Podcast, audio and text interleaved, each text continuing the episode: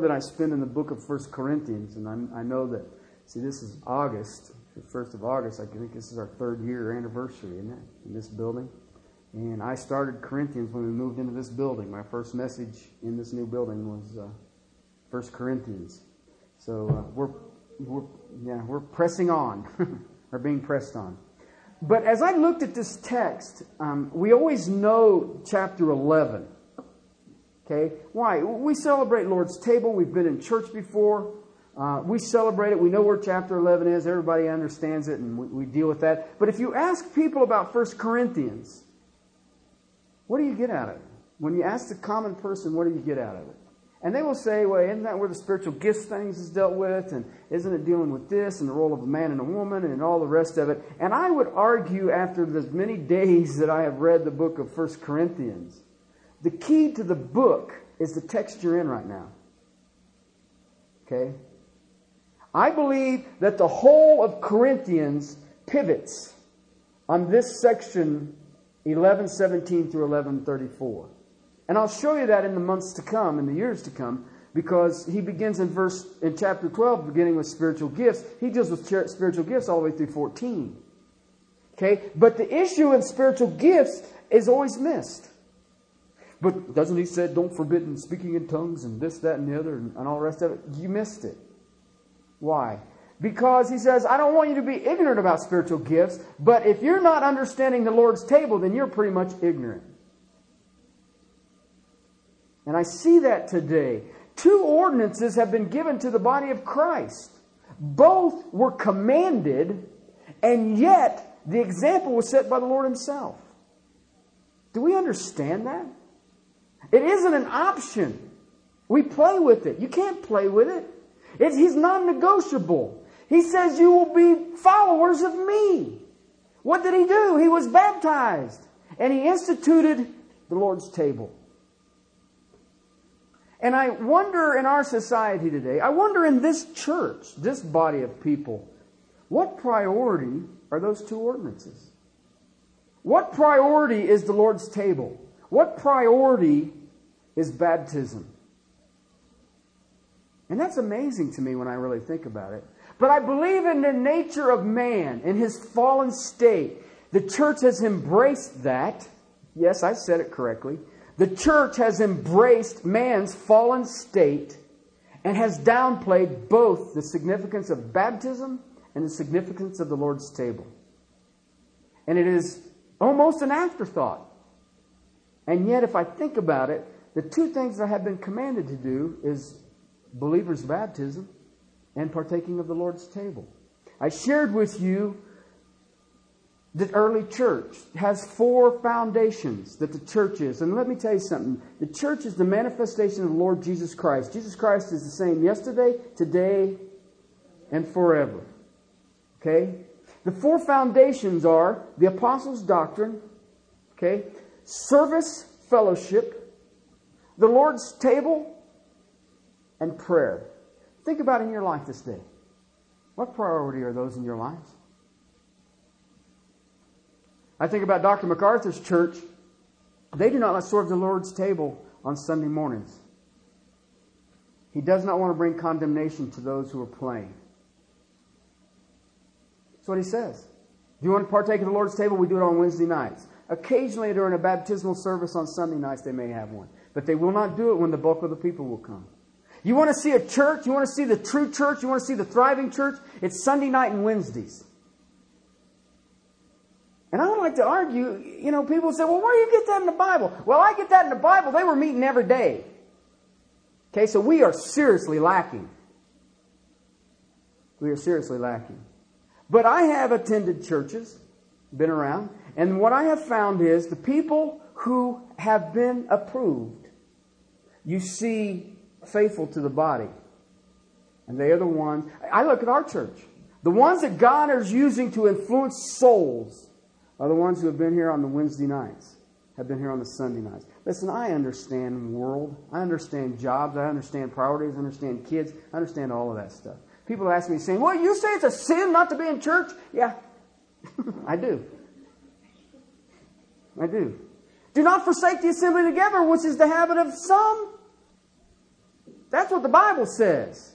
But I see people who would rather spend time with lost relatives, lost friends, lost co-workers than they would with the redeemed of God. And I believe it comes out when you look at the church and you say, who has been here and who has done what? Who is is, is the Lord's table a priority? Or is it just a, oh, daggone I need to get that little cups filled up this morning. That's right, it's the first Sunday, and we need to get the crackers and all that other stuff. I see that. I see people hanging it on the end. Oh, we haven't had the Lord's table in a long time. We better be doing that. We better, or we'll do it every Sunday. Let's do it every Sunday. Why? Well, because they did it every Sunday, didn't they? No, they did it every day. Why? It's a priority. What you have here brings you Please understand this. I want to be specific. It brings you back to the night of Jesus' arrest and execution. You better get a hold of that because that's what this is. He has gathered his disciples in the upper room. They are having a Passover meal. Please understand it ain't a cracker in a cup. There was a lamb that was killed. Okay? The Passover ordinance literally said when Moses instituted it, from God. You took the lamb and it lived with you for seven days. You know, the cute little fuzzy bundle of joy that skips. And your kids say, Oh, that lamb is so sweet. And in seven days, dad cuts its throat, skins it, guts it, cooks it, puts its blood over the doorpost. What's up with that? That's how it started. That's what the Passover meal is. I mean, you, have you ever thought about? You ever seen little baby lambs? They kind of ding, ding, ding, ding, around. They, they can't run. They can't jump. They just sort of bounce, bing, bing, bing, bing. I've seen them. Uh, I had a friend of mine who worked at a sheep farm, ranch, whatever you call them, and we used to go. I'll leave that out. Um, but we would be there when the baby lambs were around, and they are just cute as can be. Nasty when they grow up. But they're cute. I mean, they're just little fuzzy buggers that you want to pet them. I remember uh, was standing on the hill that overlooked um, Bethlehem, and there was a ditch that went down through a ravine or whatever you want to call it, and this sheep herder came up, and of course, for I forget how many shekels, he would give you a little lamb, and you could hold a little lamb, and get a picture of you holding this little lamb in Jerusalem. Okay? And I watched this whole busload of people I was with prove P.T. Barnum. One born every minute. You're going to get a picture holding a lamb. Okay? Anyway. But I, I, think about that, and that is what we were doing. That is what Jesus was coming together in that upper room with. Why? He's saying, God says, I want you to remember your exit from Egypt. I want you to remember that you had 400 years of slavery. You had absolutely no ability to release yourself, and I delivered you. I want you to understand that there was a series of plagues that I brought upon this nation so they would release you. And the last plague they brought on themselves, the death of the firstborn. Do you understand that? The firstborn was the, the ducks, the goats, the sheep, the cows, the children. All died. And Israel, if you wanted to be passed over, if you did not want the angel of death, now grab that, what he's telling you. The angel of death, the messenger angelos, the messenger of death. You want him to pass over? Do as I say. Take a lamb, spotless lamb, cute little bugger. Have it stay with you for seven days. On the seventh day, cut its throat, bleed it, cook it, eat it. Eat with unleavened bread. Make sure, if you want the angel of death not to consume your firstborn, that you take over the doorpost and the lintel and put the blood of that lamb, and the angel of death will not stop at your home. That's what they're celebrating. They'd come together. They'd come together. And you know what? After that night, Pharaoh said, Get out of my town. And you know what is amazing about that? Israel was released at that moment. They left Egypt, never to go back. But you know what's amazing about that? That's just always amazing. Egypt has never been a world player, world power since that time. Israel protected themselves from the angel of death, God's messenger of death, by killing a lamb, putting blood around the door. It's a special meal. It was a festival. It was designed by God to commemorate God's deliverance of Israel. Eat this meal, sacrifice to God. Why? You're still going to kill a lamb. And you did it because you wanted to remember that God's angel of death passed over you. It's key. Listen, whenever the Jew wants to go back and remember God as deliverer, as Savior, do you know what it is? It's the Passover meal. You know what? Yom Kippur, another high holy day, is a day of atonement. But you know what? It has very little significance to the Jewish community today. Why? There's no temple. There's no temple. We can't go do there. So they've kind of corrupted it and kind of do it their own way, you know, do a chicken or some kind of weird thing. But it basically is to forgive me, Lord, of any sins that I don't know about. Okay, that's basically what it is. It's not that big a deal. But I want to ask you a question. How many sins are in your life this day that you say, you know what, it ain't that big a deal and I don't really care about? And yet, if it came to Lord, angel of death, I would prefer that he would do what? Passover. Passover me. Jesus is celebrating that. If a Jew today wants to understand the point of contact for a Jew today, the point of contact with a holy God, a merciful God, a Savior God, he does it at the Passover. At the Passover.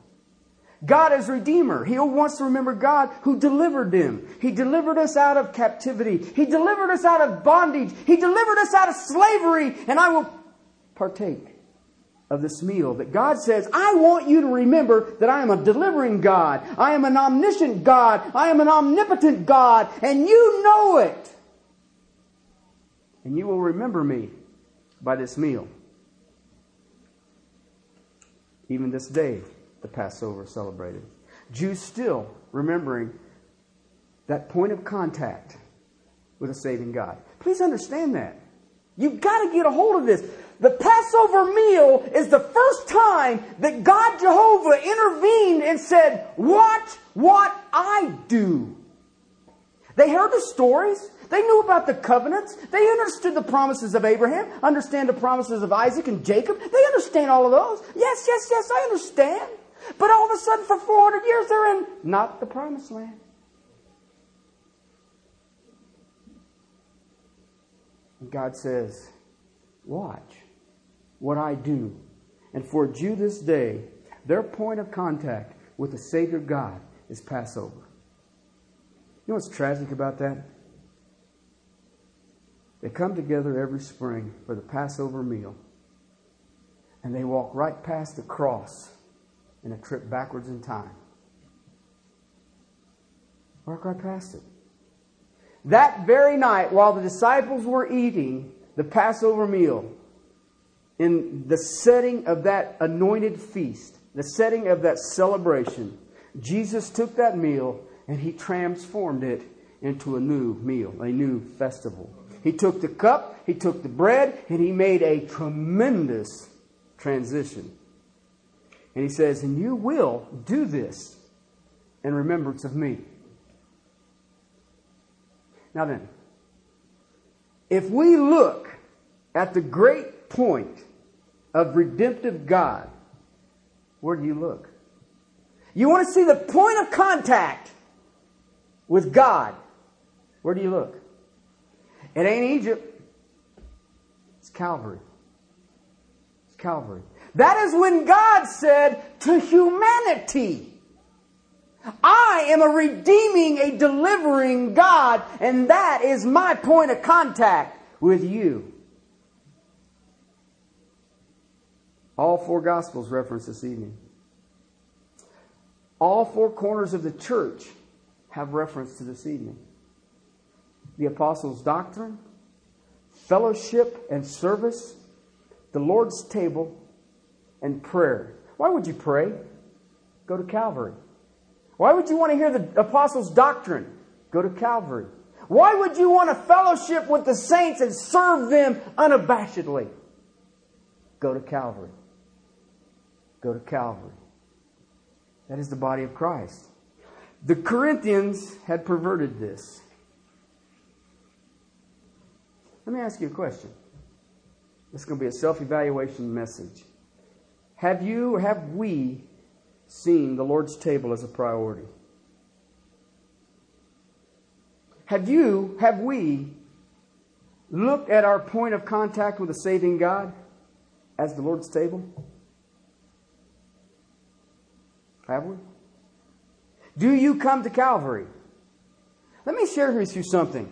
And, and I'll, I'll use it from two, two perspectives. One perspective is death is not a judger of men. Death don't care whether you're rich, poor, tall, short, famous, infamous. Death don't care. Death just does not care. At Calvary's cross, there's no male, there's no female, there's no slave, there's no bond, there's no Jew, there's no Gentile. There's no racism, there's no sexism. At the cross, there is only one thing absolute, unabashed, uncontrolled, unwavering unity. That's all it is. There is a oneness in the cross of Calvary that you cannot reproduce. You can't manufacture, you can't fake it. And yet, this church had divisions, it had factions. I shared with you last week that word that you see there in verse um, 19 says factions. King James translates them as heresies. Heresy has to do with opinion, a group of people who have an opinion. Think about the Lord's table and how many opinions are there?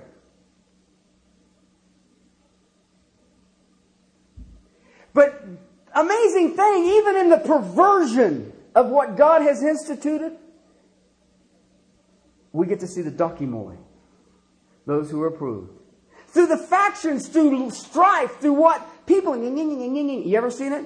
Grumbling and gossipers. Have you ever? I, no, I'm the only one who's had to deal with it. Yeah, that's my wife. Okay, you've seen him. He's not wearing a jacket today. How can he be of God? He's not wearing a tie today. How can, how can he be this way? How can it be this way? I was removing some concrete over at a uh, place over here. I had a little quick job to do. And uh, the guy who owns this car dealership is a believer. And he looked at me, and I was standing there with a pair of old tattered shorts and a sleeveless shirt and sweat and dirty and all the rest of it. And he looked at me and he says, Your friend tells me you're a pastor. I said, uh, Yeah. He says, You don't look like a pastor. I said, That's funny. He says, Why? And I said, I don't walk like one either. Why? When you come to the cross, what is there? Let me share with you something. My job in the body of Christ is different than some of yours. But you know, when we go to that cross, you're no different than I am. You know that? Because you must be approved of God. Have you ever read 2 Timothy chapter 3 verse 15? Show yourself a worker, dokimoi. How? Rightly dividing truth. So you don't have to be ashamed. You know what's amazing about that text? Nowhere in that book does it say this is a pastoral epistle. That's something that you and I have created. This is for pastors. I don't need to read that. Truthfully, you will stand before God and give an account on how well you have handled Scripture. And if you're not handling it well right now, I know it, God knows it, and you're not approved yet. Thanks for telling me after I took the Lord's table, dude. Does that mean I'm going to be sick and weak and dead?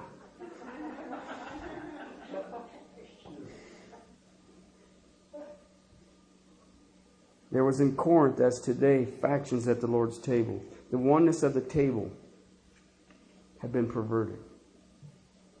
There's no man, there's no woman, there's no slave, there's no free. The wealthy, rich, poor, You know what? They even had the audacity Gentiles were given to Jews. How bizarre is that? There is a union of one another. There's a union of the Lord. Look around, brothers and sisters. Is that there? No, no, no, no. I don't want you to go look at somebody else's church. I want you to look at you. And I want you to look around. I want you to look at Rich and Ryan, Kim, Sasha, Josh, Ed, Tama. Look at all of you. Is there? Is there a union? Is there a love that is so overwhelming it is not me? I mean, if you think about it, go to the cross. How could we be divisive about anything? How could we accuse anybody of anything? How could we not be forgiving? How could we, how, how in the world can you have sibling rivalry at the cross of Calvary? How do you get that? How could you pick on people? How could you put a person down? How could you talk behind somebody's back? How could you bring an accusation against somebody when you think about Calvary?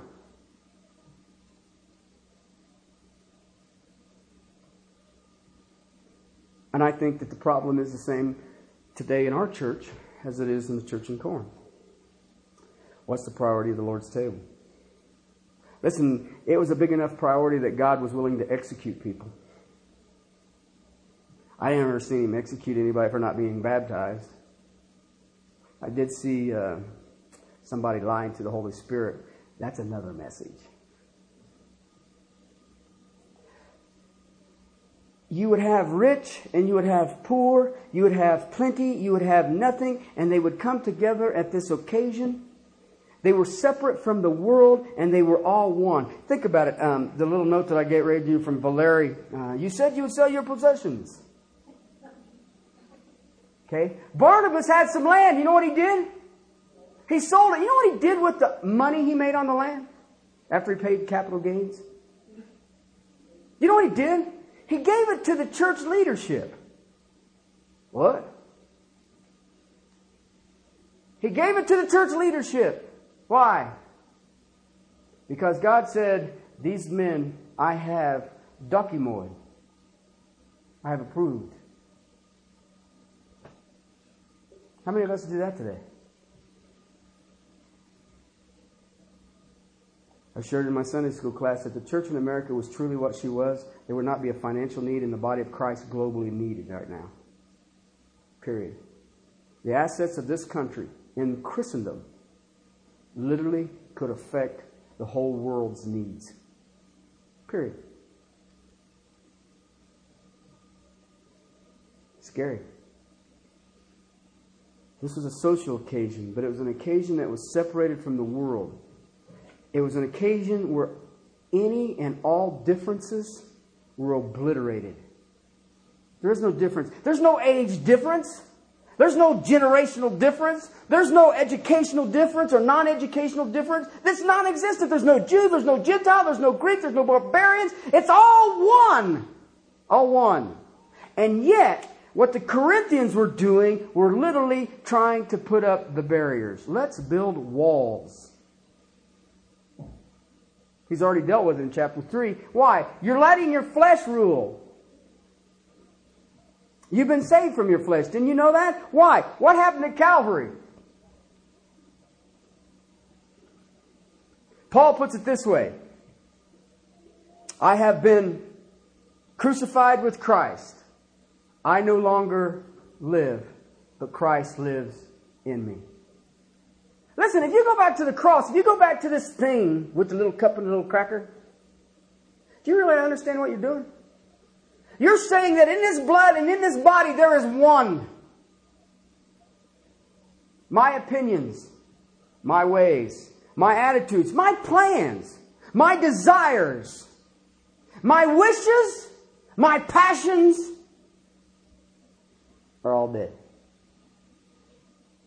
They're all dead. Why? I'm at the cross. They were building these walls. There was a lack of obedience. There was a lack of saying, Do you understand what you're doing when you come and partake of the cup and the bread? You don't understand it. Look at verse 20. Therefore, you know what that means, right? Because there's factions, like King James. Because there's heresies. Because there's groups of people with their opinions. Because of that, when you meet together, it is not to eat the Lord's table. When you come together, it is impossible for you. Here's what Paul's saying. It is impossible for you to be eating the Lord's table. It's impossible. There's no way. You might think that what you're doing is the Lord's table, but Paul's saying, I got news for you. You may be drinking of a cup, you may be saying some really cool words, but it is not the Lord's table. The Lord's table is more than the sacrament. The Lord's table is the unity with His death. Matt read Romans 6. I have been buried with Him. Okay, so I can walk in the what? Newness of life. It's impossible to have the Lord's Supper when your heart's like you have. It's impossible. You may be going through some tradition, you may be going through some ritual, but it is not the Lord's table. I wonder how many this day just did a ritual. He says, You can't have a heart like yours and go through that. Look at verse 21, what he says. For in your eating, each one takes his own supper first. Okay, now I shared with you that there was a love feast, okay, and then there was the Lord's table. And it would immediately follow. Why? It was the people, the love feast. Do you understand what that word means? It is a festival of agape. A feast of agape. That's what it means. It means that I'm loving in such a way that I don't care. I'm going to bring the best side of beef barbecue that the world has ever presented, and I don't care if all you can bring is a can of pork and beans. But we're going to eat feast. Why? Because my love, my God has blessed my blooming socks off, and I am going to bring this piece of meat, and we're all going to eat until we all look like a bunch of little Baptist preachers. Right? Little short, fat people. But do you see what I'm trying to get at? It's a love feast. Why? Because we're going to step right in from the love feast to what? The unity that the cross offers. He says, You guys are eating first. You know what that is? The people who have, we're trying to get the best eaten up first. But Paul's saying, What kind of potluck is this? I said, one is hungry and another is drunk. One's been there too long and one got there too late. And you're calling it love.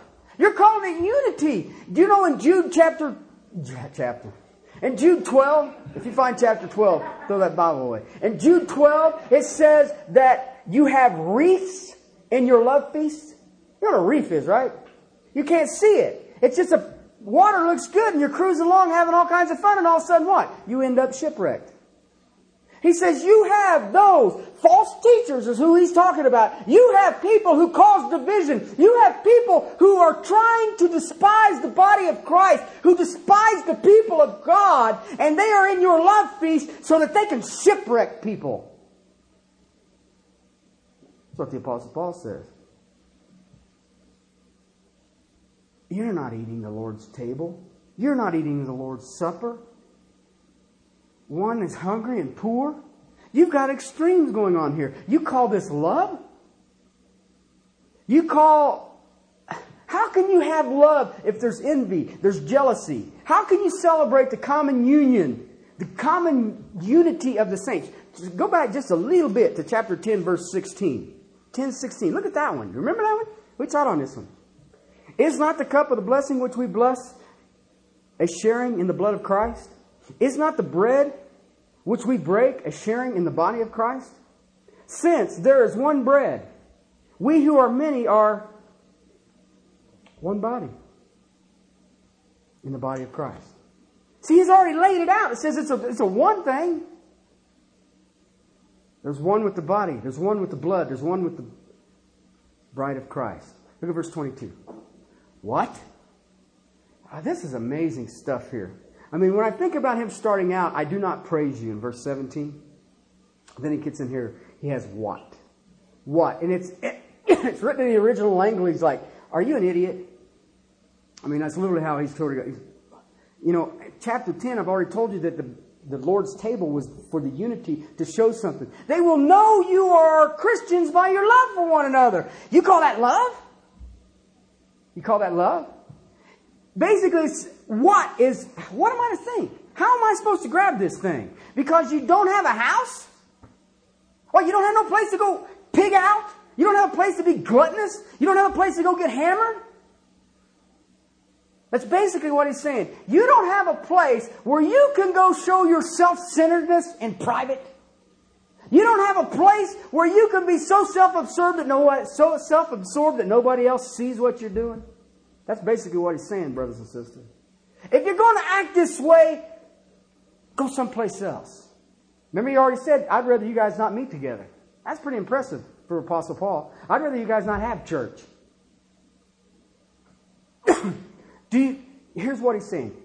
Verse 22. You do not have the houses in which you eat and drink? I mean, he's asking a stupid question. Ain't you got some place to go party at? Look what he says next. Or do you despise the church of God? You turn the fellowship meal into a gluttonous drinking party to show your self centeredness. Maybe it isn't that you don't have a house. Maybe you just don't have nowhere place to party. Maybe you despise the church. Maybe you're trying to hurt her.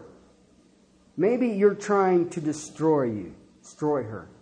You ever thought about that? This that Jesus paid for with his precious blood, you despise, you would destroy. Think of this. You see somebody in a church that's divisive? You despise the church? Go tell them that. Doug. Okay? Don't tell them I told you to tell them. Listen, I've had to deal with this way, way, way, way too much. when the seeds are sown of disunity, do you know what they're saying? I despise the church of God by their actions. By their actions. Perhaps this is what is in mind in Galatians 6 1, where it says, You who are spiritual, see any brother in any trespass, do what? Bear their burden. Look what else he says here. Do you despise the church of God? Perhaps you want to shame those who have nothing. Maybe you just want to embarrass poor people. Maybe that's what you're trying to do. Okay? Because either you don't have a house, or you despise the church, or you're trying to embarrass the poor. Here's how I would write it Either you don't have a house, or you hate God, or you hate people. Think about it.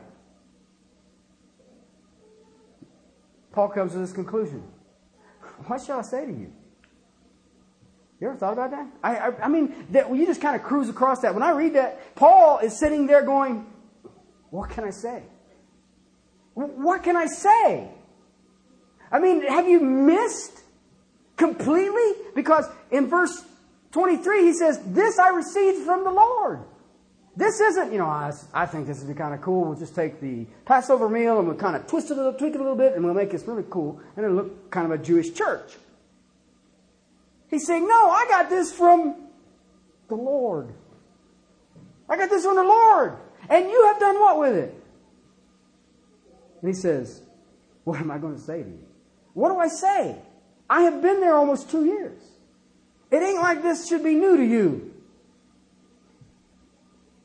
Shall I praise you? The church is one place where rich, poor should be able to commune together and love each other completely unrefrained. Unrefrained.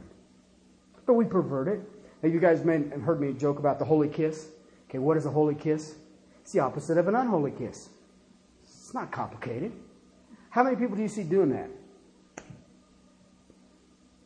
Okay, go to Russia. You see it all over the place. Freaks you out. Boris. You caught me. Shoot. Standing there unguarded. Just love you, Boris. Dude. What's up? Okay? Probably wouldn't have bothered me as much if it had some teeth. But anyway, Paul says, What am I going to do? But when you think about this, the church is where I don't care how educated you are, I don't care how uneducated you are. I don't care how rich you are, I don't care how poor you are. I don't care your social status, I don't care what you do for a living, I don't care what you don't do for a living, I don't care whether you can't get a job, you can't hold a job. In the body of Christ, there is no barriers. Period. Um, when I went to the, uh, was in Israel, they have divided the Western Wall in half. The women are on this side, the men are on this side. Okay, everybody has to wear one of those that it's got, and if not, they'll give you a little paper one that you kind of stand there and hold on while the wind blows around.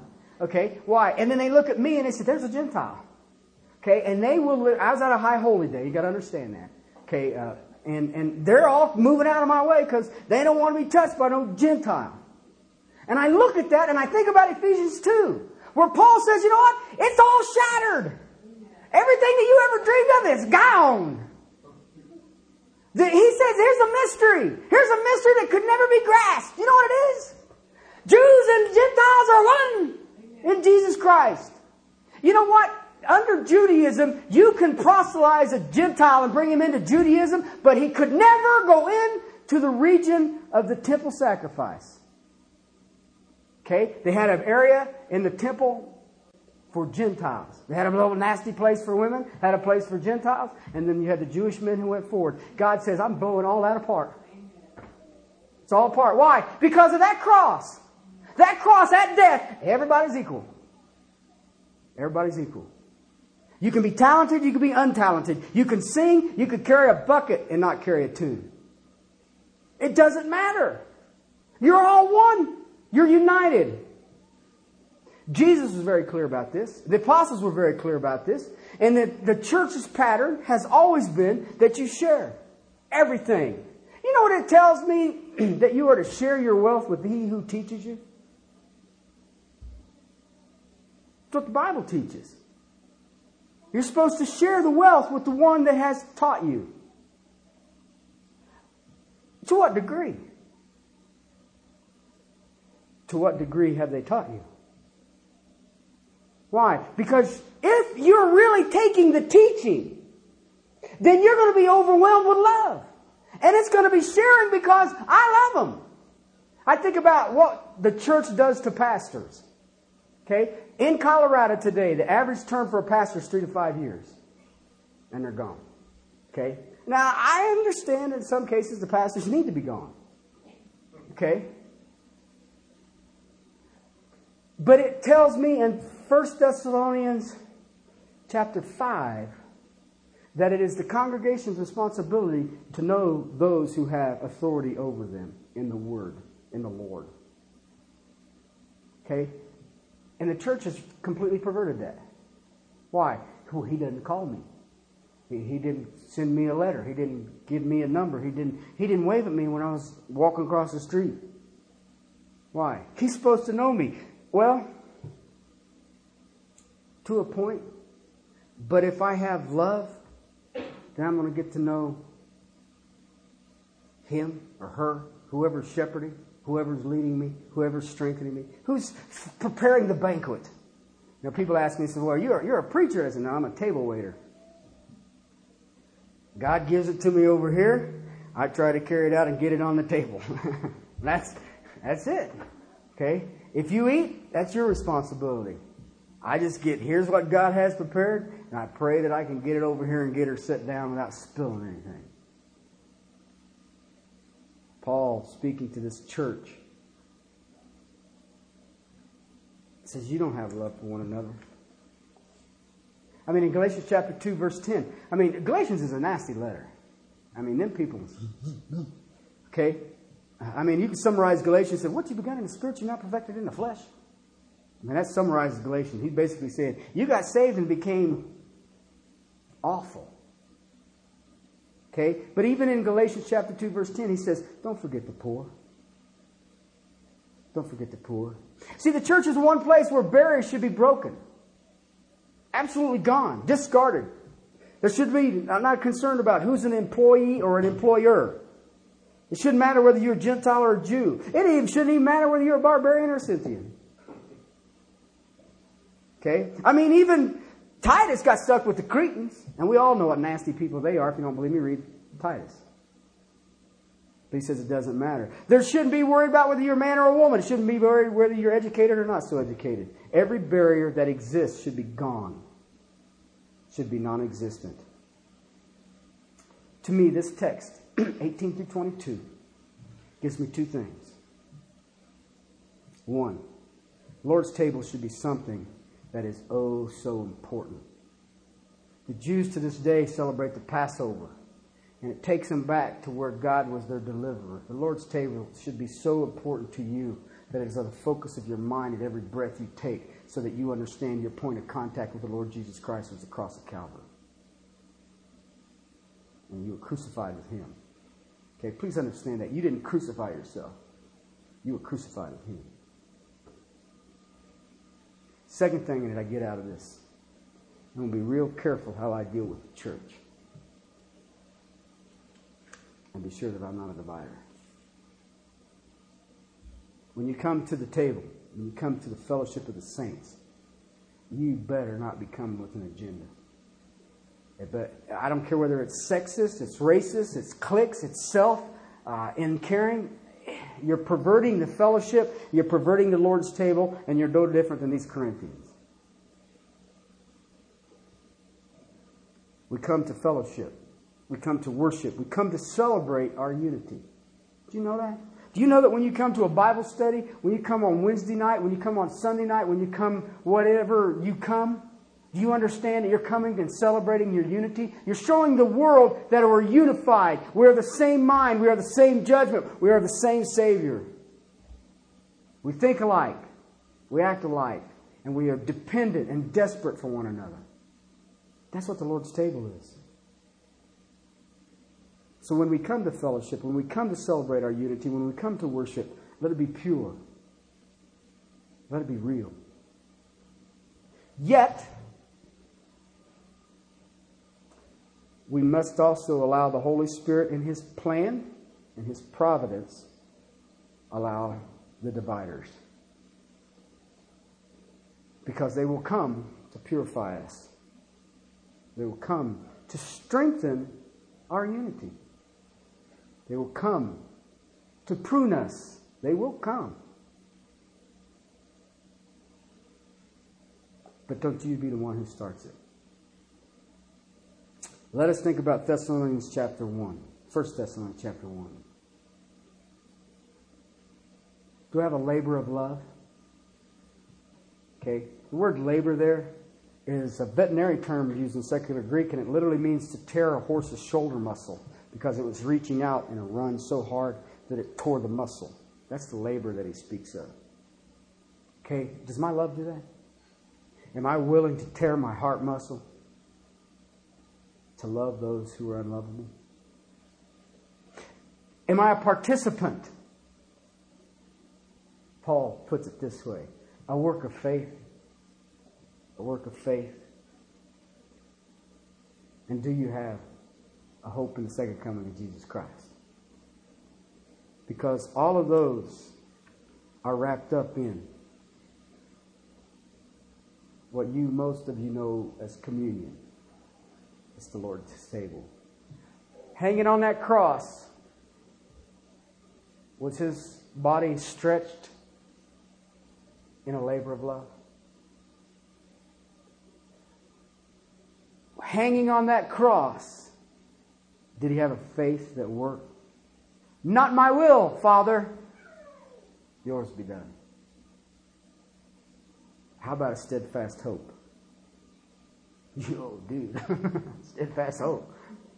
Okay? Catch you in a minute, Dad. But it wasn't pretty. When you partake of the Lord's table, you are remembering his death for you. Okay, please make that clear. Make it specific. Make it priority. He didn't die for me. He didn't die for these people. He didn't die for a missionary. He died for you. So that I can partake of the cup and partake of the body. His blood, his body, broken and spilled for me. What agenda did I carry into that one? And yet I I know this very day some took at the table with an agenda. They're not unified. But now you will walk from this place without an excuse.